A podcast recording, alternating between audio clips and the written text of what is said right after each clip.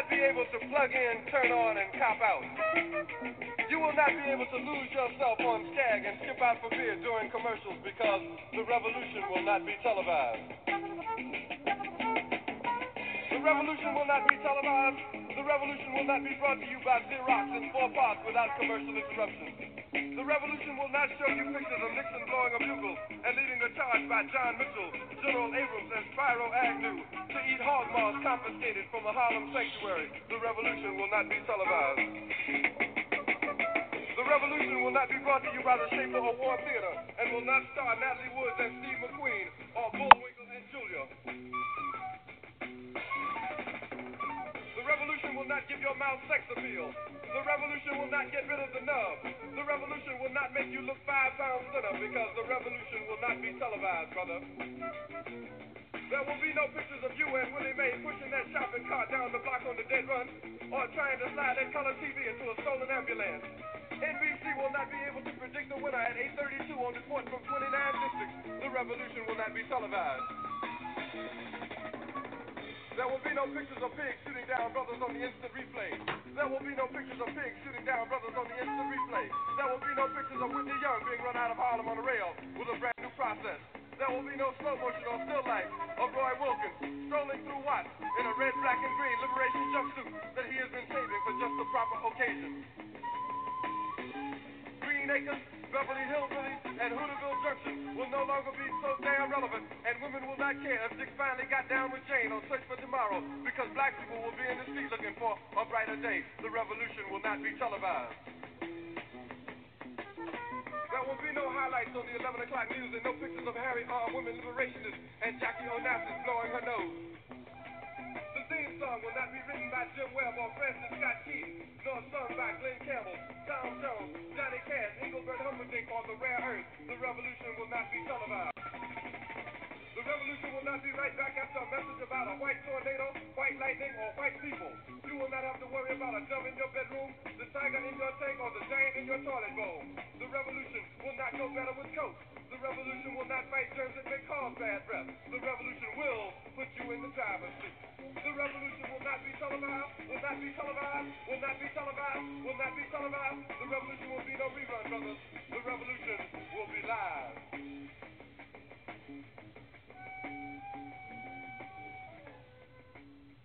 Hello, and welcome to Provocative Thought, intimately known as PT, striving to awaken those who are asleep, stimulate those who are awakened, feed those who are starving, and nurture those who seek to know.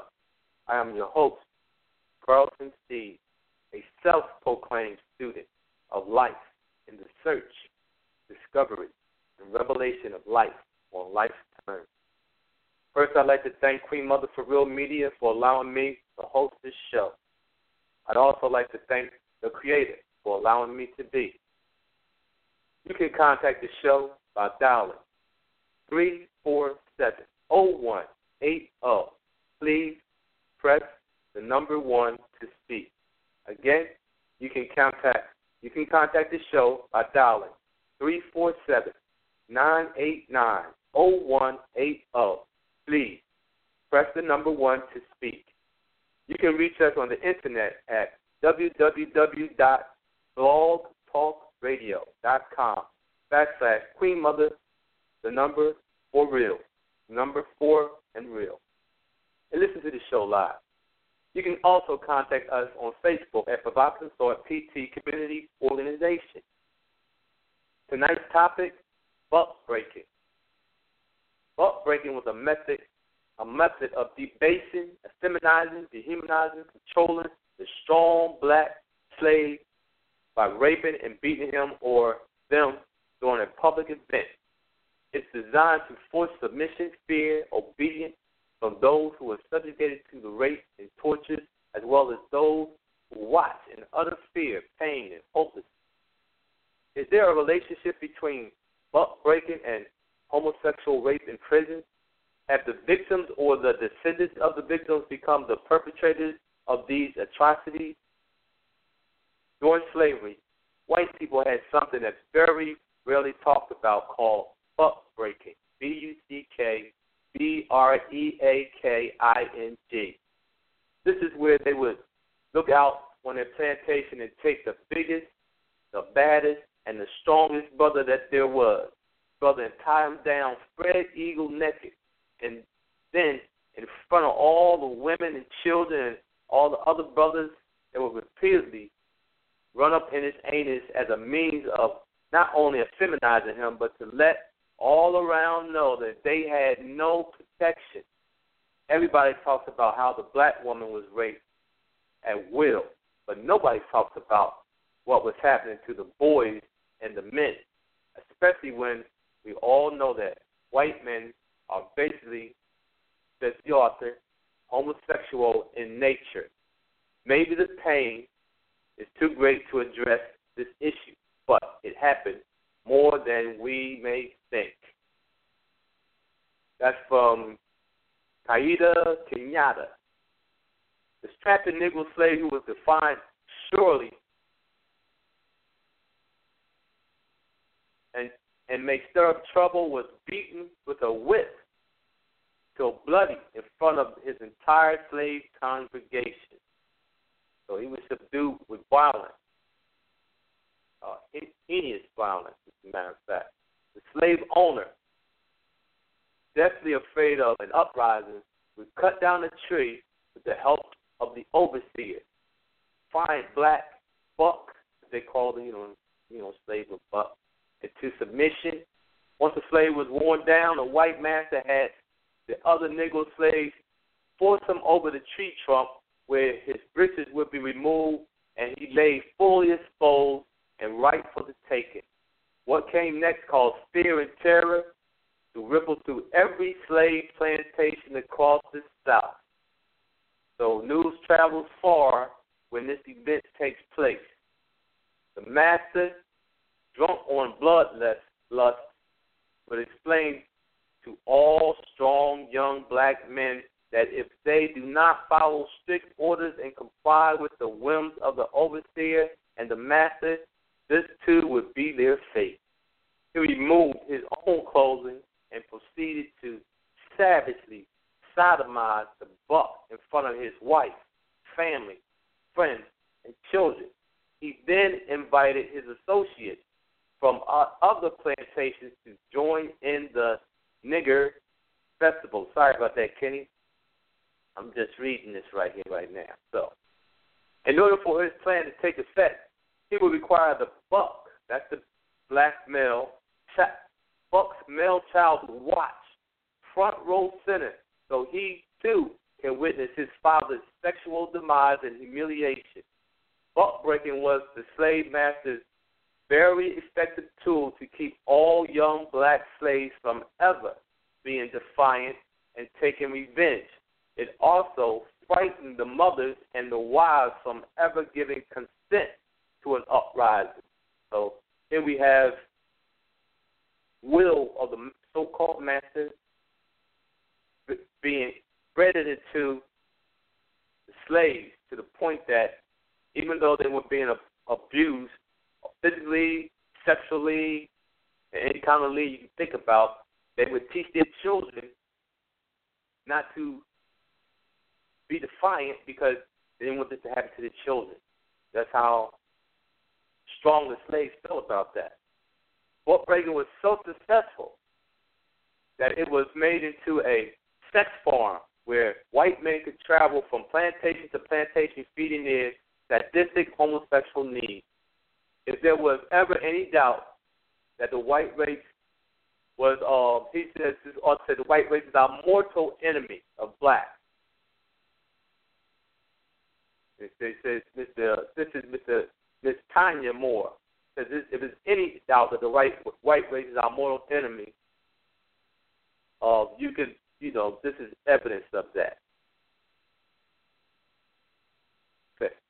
Buck back in slavery times, the slave master used buck breaking the buck to control the black man and keep him and the rest of the slaves submissive, uh, listening, uh, lessening the chances of them rising up. Buck involves perhaps the most heinous and horrifying wicked act known to man. Unruly Negro slave was beaten, whipped until, the, until he was bloody while the entire assembly watched.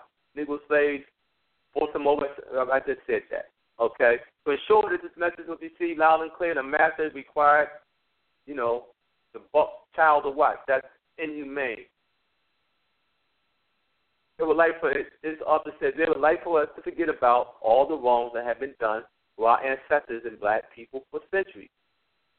They think we should just sweep it under the rug, pound it up, and move on and act like these heinous things never happened. That is not going to happen. Our black men are still being treated as less than human to this very day. The police shoot unarmed black men down in the street daily like animals with no repercussions. Pay attention, family. Don't get white supremacist police are the new slave masters. Well,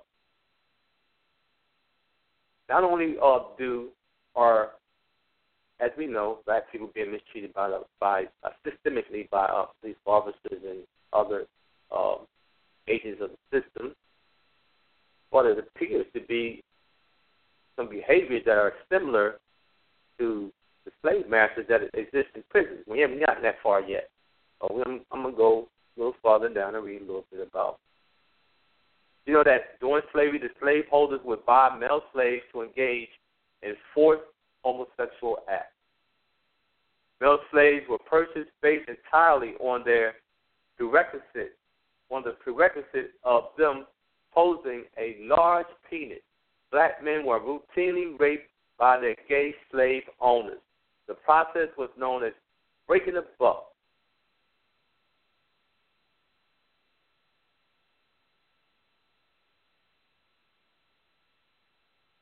What happened after that? They developed these sex farms. So sex farms were places. I guess that's like um, a sex farm is like a, a prostitution, a house of prostitution. It's farms back then. I guess farm you know, big thing back in those days because they didn't have all these, you know, luxuries. So they had a sex on farm when you come and you basically have sex with a young male or older male slave if you wanted to. It was common practice for slaves to be sexually subordinate by their masters, and sometimes with other enslaved males. One of the functions of the slave was to give pleasure to the master, according to a recent article in the, in the Atlantic Black Star. The slave was an animated sexual pleasure tool for the master. In an ideal slavery sex farm, an enslaved male was expected to get at least 12 females pregnant each year, go on for at least five consecutive years. As a result of this, there was a man named Bert who had more than 200 children. Does that sound familiar to you, uh, players? With all you know, all the women and all the kids everywhere. So, similarity. Prison. Male rape in prison. Once subjected to sexual abuse, whether violently or through coercion, a prisoner may easily become trapped into a sexually subordinate role. Prisoners refer to the initial rape as turning out the victim, and the of trans forming is telling. Through the act of rape, the victim is redefined as an object of sexual abuse. That sound anything like I've just read about um, buck breaking to anybody else? He has been proven to be weak, vulnerable, female, feminized, right, in the eyes of other inmates. Regaining his manhood and the respect of other prisoners can be extremely difficult. So basically, he's debased in the prison in the prison population, just as the male buck is being debased by the so-called slave master and or master, depending on how that thing occurred. You know, as if being a slave alone is not a debasing of enough experience. So, anyway, stigmatized as a punk or turned out, the victim of rape will almost inevitably, in, inevitably, in, evidently be the target of continuous sexual exploitation, both from the initial perpetrator and unless the perpetrator protects them from other inmates as well. Once someone is violated sexually, there is no consequence or there is no consequence on the perpetrator. That person who was violated then becomes a a mark or mark. An Indian, an Indiana prisoner told Human Rights Watch. That's a, a prisoner said that to a Human Watch, Human Rights uh, Watch.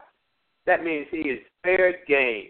If you rape prison, nothing happens, you're vulnerable. Same thing like the, the male slaves. So you're fair game to the master's will. Here you fair game to the other uh, inmates who prey on men for uh, sex or control through sex. This means he's fair game. His victimization is likely to be public knowledge. That thing is going to spread, and his reputation will follow him to other housing areas. If he's moved, and even to other prisons, just like whatever that master, so-called slave master, did to that slave, that spreads to all the other plantations about what happened uh, to that strong black male. So we got the same kind of uh, scenario happening here. It's very similar. Word travels fast in prison. The convict grapevine is large. You can't run or hide. Seems like the uh, plantation grapevine was pretty uh, large and word travel fast there also. That's what would be the purpose of them doing committing such an act against a man. Uh, prisoners unable to escape a situation of sexual abuse may find themselves becoming another man's property. That's definitely right there with being a, a slave in uh, anywhere. You're the property of someone. The word is commonly used in the prison to refer to sexually subordinate inmates, no exaggeration. Victims of prison rape in the most extreme cases are literally, literally the slaves of the perpetrators, forced to satisfy another man's sexual appetite whenever he demands. That may also be responsible for washing his clothes, massaging his back, cooking his food, cleaning his cells, and a whole bunch of stuff. So that don't sound like a slave to nobody. I don't know what sounds like a slave. Not to mention that 13th Amendment says that if slavery is permitted if you are incarcerated. So we got guys that are incarcerated who are enslaving people who are incarcerated and using the same mannerisms, the same techniques that the uh, so-called slave masters uh, use on the Africans who they enslaved. Uh, they are frequently rented out for sex, sold, or even auctioned off to other inmates, replicating the financial aspect of a traditional slavery. The most basic choices, like how to dress and whom to talk to, may be controlled by the person who owns them. Does that sound anything like shadow slavery to anybody? I hope, um, listeners, you know, I hope you guys are listening. And uh, because this is uh, very important because a lot of uh, brothers are incarcerated. A lot of people are incarcerated. We got a lot of brothers incarcerated. You make up a large percent of the prison population, a disproportionate percent of the prison population, their name may be replaced by a female one. Like all forms of slavery, these situations are amongst the most degrading and dehumanizing experiences a person can go through. Sexual assault is one of the most underreported crimes in the United States. That's hetero, homosexual, whatever. It's estimated 65% unreported, said the uh, U.S. Department of Justice. Sexual rape, hetero, and homosexual of the slaves is underreported and underdocumented. Sex was used as a weapon to control, the spirit of the slave, as well as the method of fulfilling the perpetrator's sexual desire. Slaves were considered the property of the slave owner to do whatever he or she desired to do with. Some slaves considered the sexual act to avoid being assaulted and gain favor from the perpetrator, if not only for fear for their life. Same thing happened in prison. Some guys submit to that, um, may submit to sexual behavior with one person, and uh, with the idea that that one person would prevent him from being uh, gang raped or raped by multiple uh, persons, which is the same thing as gang rape. So, okay, I mean, somewhere in his head, you might rationalize. I'd rather if it's going to happen to me, it's going to happen with one person than two, three, four, five, six, or the whole block, half the block. So maybe that's the rationalization there. He's alive. He may be raped. He may have sex with a a, a, a man, but he's still alive. He may have sex with a man he doesn't want to have sex with, but he's still alive. Just in case he is uh, of a uh, homosexual, he's still being raped if he doesn't consent to it. The reality is that sexual abuse in detention is a widespread systemic problem with more than 7 million Americans confined in U.S. correctional facilities or supervised communities. Because you got to understand that these brothers that are being incarcerated, everybody don't stay in prison for the rest of their life. They're coming back in the community. Sexual assault makes correctional environments more dangerous to staff as well as prisoners.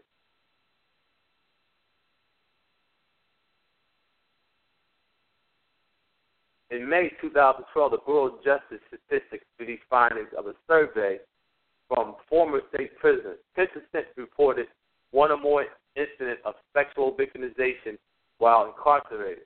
Of the inmates reporting sexual abuse, 31% were victimized three or more times. The Bureau of Justice Statistics found that 4% of federal and state prison inmates and 3% of county jail inmates reported experiencing one or more incidents of sexual victimization by another inmate or facility or for facility staff in the past 12 months or since incarcerated. Other independent research indicates that one in five male inmates faces sexual assault behind bars. While estimate rates of sexual abuse at women's prison may vary widely, at the worst facilities, as many as one in four prisoners are victimized. Regardless of the accuracy or lack of accuracy of the statistics, studies have concluded even in the incidence of sexual victimization in prisoners is relatively low. The pervasive fear of such victimization dictated inmate behavior and dominated a majority of inmate interaction. The prison culture is based on assumptions about a person's physical and mental weakness. Victims are weak. A victim blaming philosophy exists along with a lack of sympathy for the victim's pain and suffering. They saying if, if that happens to you in prison, you weak. You know, I remember it was a saying that uh, if you got any bitch in you, prison will bring it out. So that type of weakness uh, draws the attention of a predator to you. If you have any any kind of uh, weakness, if you're not willing to be aggressive, if you uh, let people walk over you or anything like that, you're in trouble if you're in prison. Because that's a sign of a weakness. Weakness is looked at as uh, weak like a woman, apparently, or a weak man. Doesn't matter if you're a man or a woman, I guess. So you're weak, so I can take advantage of you because you are weak. And I guess uh, that has happened and been played out many times. Several studies have suggested that the fear of sexual assault shapes prison culture as much as actual incidents. Sound familiar? Fear of being sodomized, right, of the slave, right, shaped the uh, slave culture in terms of because what happens culturally the women rear the children not to revolt, do as the master say, don't please don't do nothing, don't just listen to that man, right? So you don't that don't happen you. Right? So anyway. Interviews of inmates from the Midwest and maximum security facility revealed the fear of sexual assault inmates fear. Fear, researchers concluded, dominated new inmates' concept of prison life. Fear leads to isolation. Within the prisons, we find both consensual and non consensual and coerced sexual activity. Most evidence regarding sexual experience of men in prison is anecdotal or drawn from the first prison account. The account suggests that many racist attempts are perpetrated against young, newly incarcerated individuals who lack experience with violence or prison culture and have few allies in prison in the prison environment, such as gang or race related affiliates. I mean, you going in there, you young, pretty boy, going in there, you don't know nobody. Nobody know how many people you hurt, try to hurt, or nothing like that. You don't have nobody to back you up. You, as they say sometimes, you new fish, fresh fish, meat for the grinder. So, typically, perpetrators use some combination of deception, intimidation, implicit and explicit threats. In some cases, violence to force the target into sexually into a sexually submissive role. Of course, the slave master he used the most violent and uh, most heinous sexual act he could uh, use against uh, the strongest male to get his point across. So that there's no gray areas about what he's going to do, what's going to happen. So, if the individual is able to resist or repel the attack, well, for the buck, strong buck is unable to repel the attack because death is the uh, the uh, solution to um, a buck, you know, resisting his master, so-called master. So death is either death or be whipped and sodomized. And I'm I'm sure some people chose death. So if the target cannot repel the assault and his assailant succeed in raping him, assailant or assailant, the victim is said to have been turned out. He has become a punk and is likely to be targeted for repeated assault both by the initial perpetrators and others. In some instances, the victim will be forced to serve as a sex slave to men throughout the prison. Sound familiar? Once a prisoner has been turned out, it is difficult for him to regain his, his status. An analysis of the relationship between victims and perpetrators showed that male inmates were most likely to be assaulted by other inmates who were nearly always male. One fifth of the men were victimized by prison staff. Again, and that, that's getting close to the so-called master kind of like status. That you're already, and now you have the so-called uh, masters of the prison uh, sexually assaulting inmates, which sometimes include female employees. Okay, so it's, it's not gender specific. It's um, whoever you are and what you want to do. Depends on what kind of person you are, uh, what you do to an inmate. So, female inmates were as likely to be assaulted by other inmates who were nearly always women. Women, also by staff who could be male or female. See? So it's not gender gender specific, but I'm specifically speaking about uh, buck breaking and uh, the black male and how that relates to uh, the prison, this part of prison culture or prison behavior that occurs in prison. Countless of the um, of the men and women were similar in the most. Men and women were similar in that most had been victimized more than once. Men said they had been victimized an average of nine times in their present facility, while women reported an average of four incidents. Compared to women, men are more likely to be treated, threatened with harm, to be physically harmed, and to be and to have a weapon used against them. More men than women reported that they suffered physical injury as a consequence of sexual assault. I can kind of understand that men experience more uh, serious sexual outcomes in their worst case incidents. A majority of women reported that the outcome involved nothing more than an attempt at sexual touching or an actual touch. Majority of men reported oral, vaginal. Note that some men reported being assaulted by female staff. So some guys Some guys are actually raped by female staff in prison. That's deep. Or anal intercourse. So they they experience those. I guess that's the whole gambit. I mean, you only got so many places on you. So the experience of men and women are very different. Sexual assault in prison is a more violent event for men than women. Men are more likely to have greater levels of force used against them.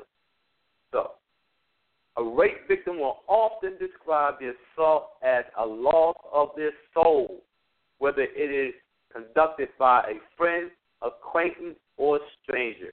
Many factors can influence an individual's response to and recovery from sexual assault.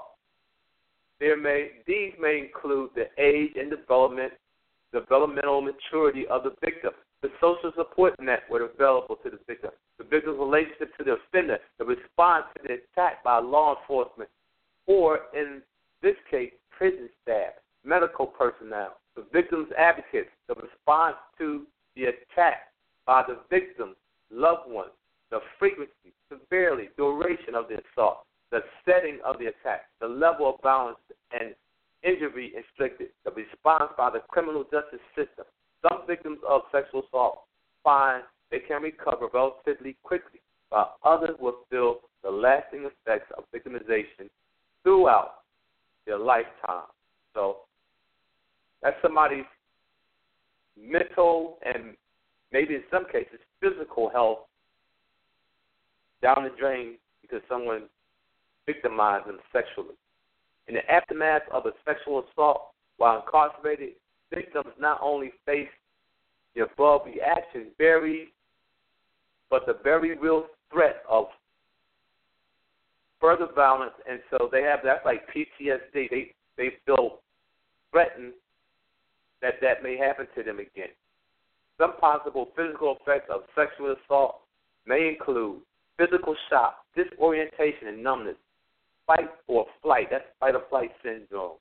Uh, the body produces an overabundance of adrenaline in response to feelings of danger that are acknowledged. Vomiting, defecation, urination, heart rate increase, hypertension, um, perspiration, etc. Heightened sensory perception. So it's you know, and and that's to be expected. I'm surprised that on that list is even longer. Emotional reactions, hopelessness, rage, fear, loss, shame, guilt, possible um, re, uh, reactions of potential inmate victims when there is a change from previous behaviors, including but not limited to the following withdrawing or isolation him or herself, depression or hopelessness, lashing out in anger or frustration, anxiety, fear, paranoia, nightmares, suicidal thoughts or feelings, self abuse, uncharacteristic acting out in an effort to stay in segregation or to facilitate a transfer. So I'm I'm gonna stay in uh you know in lockup, right? Because I can't go, I can't function out there because these guys they think I'm a girl. You know what I'm saying? So that's crazy. Refuse to shower, eat, or be insert, uh, be insert, or be in certain less supervised areas of prison. So that's not even being uh, paranoid. That's real because the more seclusion uh, you have, the greater opportunity someone has to take advantage of you uh, physically or sexually, which is physically also. But I mean, if somebody wants to shank you, seclusion helps that, and if somebody wants to have a, a sex with you, seclusion would help that. So that makes sense. Increased medical complaints and attention, particularly increased concerns regarding sexually transmitted diseases. Um, asking to be checked for sexually transmitted diseases. If you if somebody raped you in prison, you would you might you might be afraid that you might have contracted a, a disease, just like somebody raped you outside of prison. You know, or asking to be checked for uh, sexually transmitted disease. Behavior that changes, both social and psychological, could be signs of sexual violence. So you see behavioral changes, or social and psychological changes could be a sign that this person has uh, been sexually uh, violated. Staying in a location where staff can easily observe the inmate is one typical indicator. You are scared to be somewhere where you don't have protection because, as we said, the master right, show the slaves that you are you have no protection from me because I took the biggest and the baddest of you. I beat him. I beat him to near death, and I I feminized him. I raped him in front of you, all of you, and nothing happened. Nobody raised up. Nobody did nothing. So a person that's been raped in prison feels the same way. Saying, uh, let me see, what else? Uh, survivors of sexual violence and detention are also faced with the often unavoidable proximity of the offender. So this this guy is right near him. Of course, on a plantation, your offender, your perpetrator, right, is there. He's in charge of you. He owns you. Most accounts from prison insiders, both employees and inmates, reveal that underreporting is in part because complaints are either ignored or handled improperly, and perpetrators almost never face criminal charges. Well, what do you think happened to the masses that took advantage of, uh, you know, that raped these strong black men in front of their families and their children, their sons, things like that? So, psychological, more psychological effects of male rape. Questionnaire with, uh, let me see, they had like over 40, 40 guys returned form 60% of respondents had first reported the incident to someone that they knew. 27.5% first revealed their ordeal to a professional. Of those, only 12.5% informed the police, and the remaining 12.5% had not told anyone before completing the questionnaire. For those who informed the police, only one person reported a positive reaction. The remaining four regretted their decision to tell the police. Only one perpetrator was convicted and sentenced to 10 years imprisonment. All the victims experienced long term negative psychological and behavioral effects after the assault. In almost all cases, these included depression, flashbacks, fantasies about revenge, anxiety, loss of self respect, and an increased sense of vulnerability. These symptoms persist in many cases for several years after the rape, associated with fantasies about revenge against the assailant, with feelings of anger and difficulty on controlling emotions. The loss of self respect made several victims feel uneasy in the company of males and, in some cases, led to self destructive behavior, including self harm, alcohol, and drug abuse, and suicidal ideation or attempt. Around 70% of the victims experienced crisis related to their sexuality and masculinity after the rape. Some became sexually promiscuous, but others found it difficult or impossible to resume sexual relations either because of reduced libido, impotence, or because the whole idea of having sexual intercourse had become repulsive. One heterosexual man who had experienced an erection and ejaculation during the ordeal found it very difficult to equate his body's physical responses with his own emotions at the time of the rape. Now, I don't even know what to say about that. That's a hell of an experience for a, a man to go through. Not only does he not want this to happen, but his body is responding in a way that you would expect a person that did want it to happen. Just the way it's responded. So that's gotta that's that's gotta be terrible. Over eighty percent of the men experience profound feelings of guilt and self blame for either putting themselves at risk in some way or failing to prevent or fight back during the attack. This resulted in the men feeling a loss of self respect and self worth. At the time of the survey, only one man felt he had recovered from the ordeal. 31 had made some steps toward recovery, but eight felt that they were they had that they had not recovered at all. So this is these are guys that this is what's happening to inmates. You know, and they're not they're not exactly um in the position of being the the uh, property of the uh state, even though that's a term that we uh that's used, state property. You know, but imagine how a person in shadow in chattel slavery felt.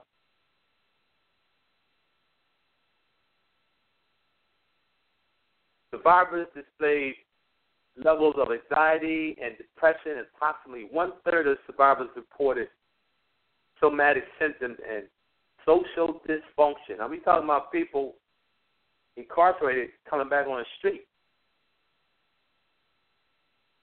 interacting with everybody else, and not that this doesn't even happen. Not that it doesn't happen outside of prison. I'm not even suggesting that prison is the only place that this happens at. So surprisingly, only one significant. Oh, let me skip that. So we have a what looks like a culture of being uh, predators, sexual predators in prison, in order to uh, gain control and gain uh, the sexual uh, favors of men and women and vice versa. Men getting sexual favors with the inmate, women, even women getting sexual uh, uh, favor. It's not that favor. I'm not using the word favor in a, in a, in a uh, good way. I'm saying that they did favor as an advantage. So, so the National Center for PTSD, that's post-traumatic stress syndrome, says men in sexual trauma at least one out of every 10 or 10% of men in our country have suffered from trauma as a result of sexual assault. There you have it. Now, I didn't say it. These guys saying it. What are some symptoms related to sexual traumas in boys and men? There we have emotional. We have emotional disorder. Men and boys who have been sexually assaulted are more likely to suffer from PTSD, anxiety disorder, depression. Those who have never been than those who have never been abused or sexually uh, abused sexually. Substance abuse. Many who have been sexually assaulted have a high incidence of alcohol and drug use. For example, that's interesting because we have a because we have a lot of alcohol and drug use anyway. So if they have a higher uh, incidence of that, what does that mean?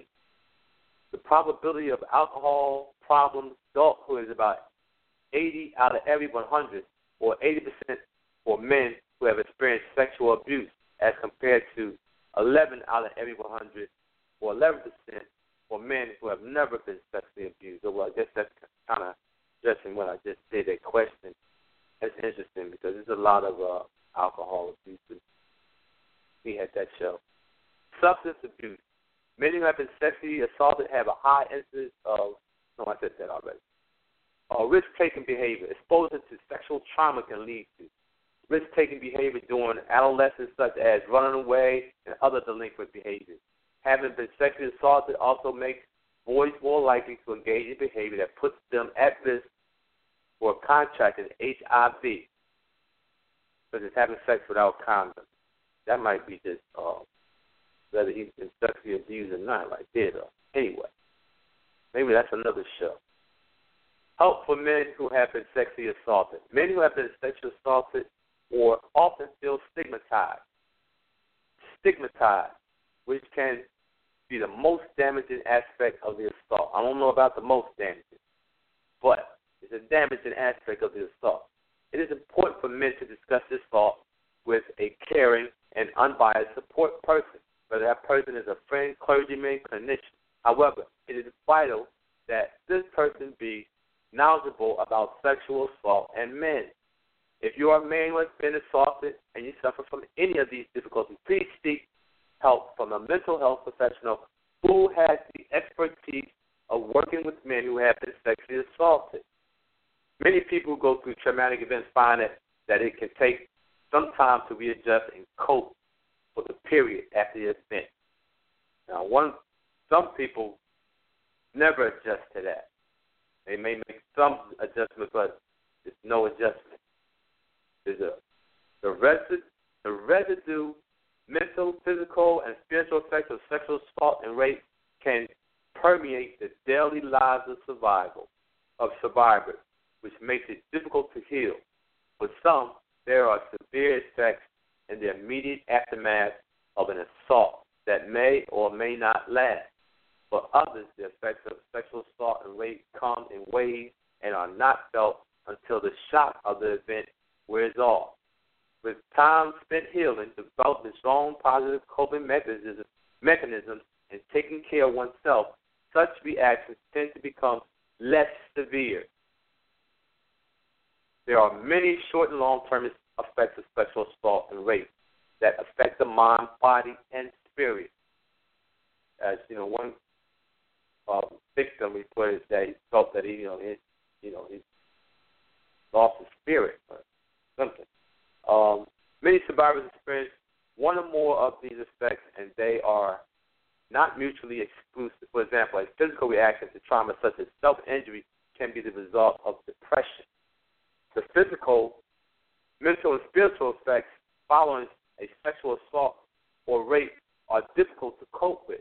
If you are someone who knows you, if some, if you or someone you know are experiencing any of the following effects listed above, now that you are not alone, and there are know that you are not alone, and there are many resources that can help. So you want to seek out the, help of a professional, like as previously said. So you know you have to, you know, you want to seek someone who's experienced with uh, specifically with uh, sexual uh, issues. Other uh, symptoms, other diseases or uh, reactions to uh, sexual assault. We have depression. I think I mentioned that. Those uh, temporary sadness. Symptoms can include prolonged sadness, feelings of hopelessness, unexplained crying changes, and appetite with significant weight loss. So imagine that. you have a man who's been broken, right? Whether he's a slave, whether he's an inmate, whether he's a a a a, a, a child in a group home, whether he's a child in a somebody's home. You know, maybe he's a he's a on the baseball team, coach, or you know somebody. Imagine how that person feels if he's depressed. And how many people have been addicted to this, and how many people are depressive disorder? How many people experience uh, dissociation? Dissociation usually refers to feeling like one has checked out or is not present. Some instances of dissociation, people may find themselves daydreaming, but in situations where dissociation is chronic and more complex, it may impair an individual's ability to function in the real world such as not being able to focus on work related duties or being able to concentrate on schoolwork. Imagine that that happens to a slave, you know. And what about the people who witnessed that?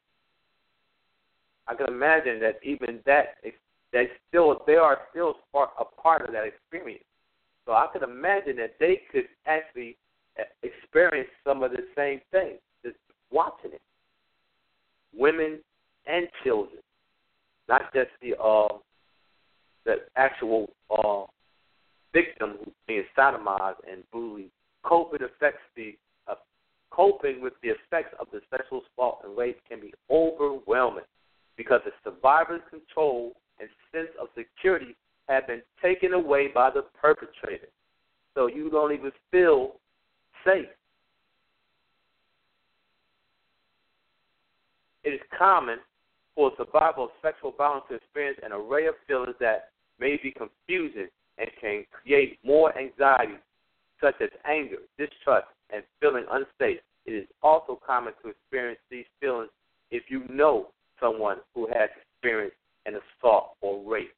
So, imagine what the slave community felt like.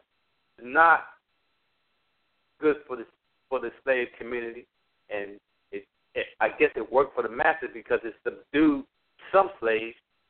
And I could imagine it maybe it could have been more uprising if uh, slaves weren't being young slaves weren't being taught at an early age to uh, subdue themselves in terms of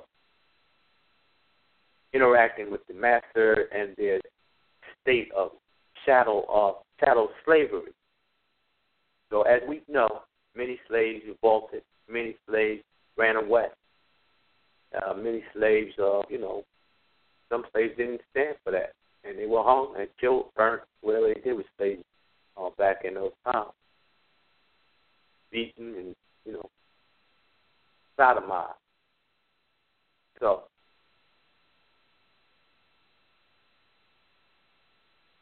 spiritual and emotional effects of trauma include changes in the, how we trust. Have trust issues. So, if our community is being brutally, violently, sexually assaulted, how can we each other? How can we build relationships? If we're angry and, uh, and blaming, how can we form healthy relationships if we have if this is uh, uh, we have a lot of this in our community? How can inmates form healthy relationships? Shock, numbness. How can you build relationships? How can you communicate? How can you reach people who are in shock so that they have no control, have have no control, feel helpless, vulnerable, who are fearful? How can we build relationships? How can we build families? How can we build healthy communities, strong communities that help each other? How can we do that when we have been traumatized to this extent? And that's for anybody, any uh, nationality.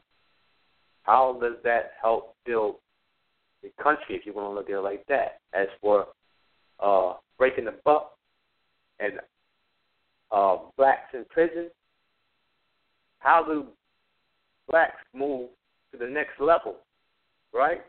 Because prison don't have to be doesn't have to be a place where you debase where you are debased and where you debase other people. It doesn't have to be that. So, rape is a method of debasing an individual. It allows the perpetrator to control the individual and those who witness or know about the sexual assault. Imagine being raped in front of your wife, children, parents, friends, community, etc. Imagine the strongest amongst you being raped repeatedly in such a manner. What a method of debasing and instilling fear, awe, and confusion in any group of people.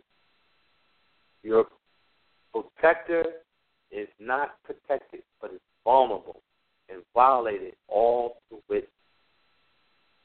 Sexual assault, rape, heterosexual, and homosexual of the slaves is underreported and underdocumented. Sex was used as a weapon to control, break the spirit of the slave, as well as a method of fulfilling the perpetrator's sexual desires. Slaves were considered the property of the slave owner to do whatever he or she desired to do with. Some slaves consented to sexual acts to avoid being assaulted and to gain favor from the perpetrator, if not only for fear for their life. Heterosexual rape appears to be an underreported crime. Homosexual rape appears to be an even less reported crime. The most common response is non reported, denial, anger, depression, low self esteem, sexual dysfunction, and loss of sexual identity. How and why do we, or some of us, perpetuate sexual aggression on other men? on other people, but in this case on men, because I'm talking about prison and black males in prison and the relationship to the black up breaking and slavery. It seems that the same type, the same method, sexual aggression, you know, sexual exploitation, is used in prison as used as was used on the slaves. Now, I'm not sure, but Malcolm X or someone said um, those who don't know their history are doomed to repeat it. And it seems like we are most definitely repeating history. Improve our quality of life. Build trust. Lead. Follow. Conquer what seeks to conquer us if we behave in a manner that violates, destroys, humiliates, devastates, traumatizes, paralyzes, effeminizes, debases, dehumanizes, destroys our brothers or fellow man. Change and growth comes from learning. From learning the past, not repeating it. Change and growth comes from learning. From learning the past. From learning from the past, not repeating it. If it was devastating and traumatic for us then, it is devastating and traumatic for us now. What are we willing to do? What are we willing not to do to grow, to help somebody else? What are we willing to do? Are the strong willing to protect the weak, to uplift the weak? That's what I thought a strong man was supposed to do. And maybe I got it wrong. You know, if I do, if I got it wrong, because I, I always thought the strong was supposed to protect the weak, the weak, lift the weak up. So, I hope that uh, you guys listen to what I'm saying. Roll it over in your mind, your head, think about it. Anybody who's back and forth to prison, uh, try to. If you're a strong man, try to help other brothers be strong men. Tell the story to them. Let them know that this has been done to our ancestors as a mean of debasing,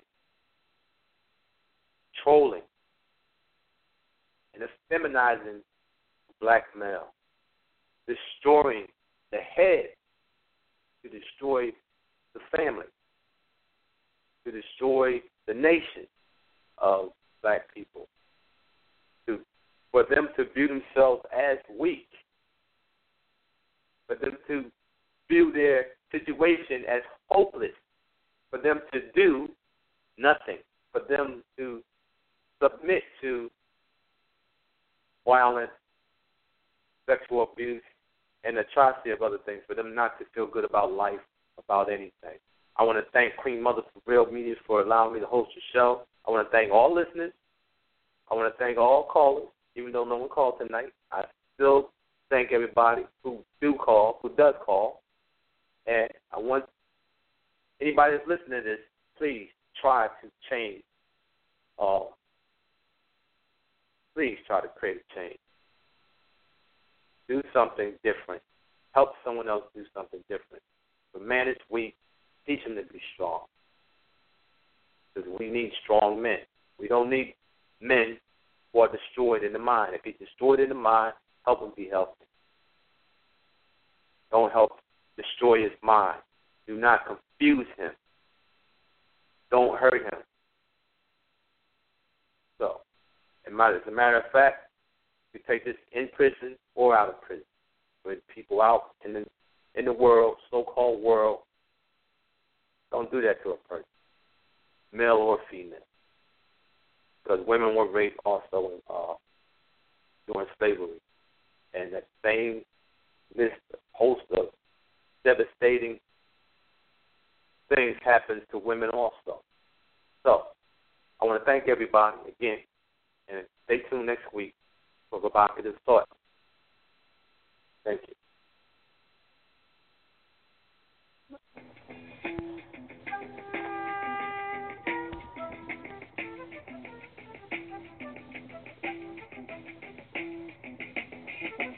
You will not be able to stay home, brother.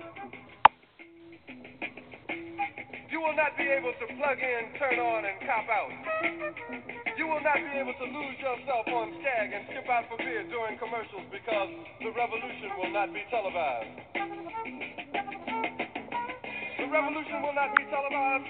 The revolution will not be brought to you by Xerox in four parts without commercial interruption. The revolution will not show you pictures of Nixon blowing a bugle and leading a charge by John Mitchell, General Abrams, and Spiro Agnew to eat hog maws confiscated from the Harlem sanctuary. The revolution will not be televised.